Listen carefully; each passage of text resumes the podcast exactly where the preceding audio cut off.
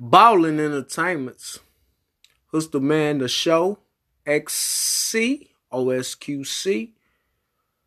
And today it's 1241 West Coast time.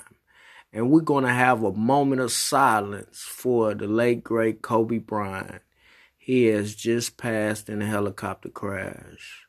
I would like to pay my respects and give my condolences to his family and all those who support him, to the Lakers as an organization and as a team. And hope everyone pay their respects to the late great Kobe Bryant.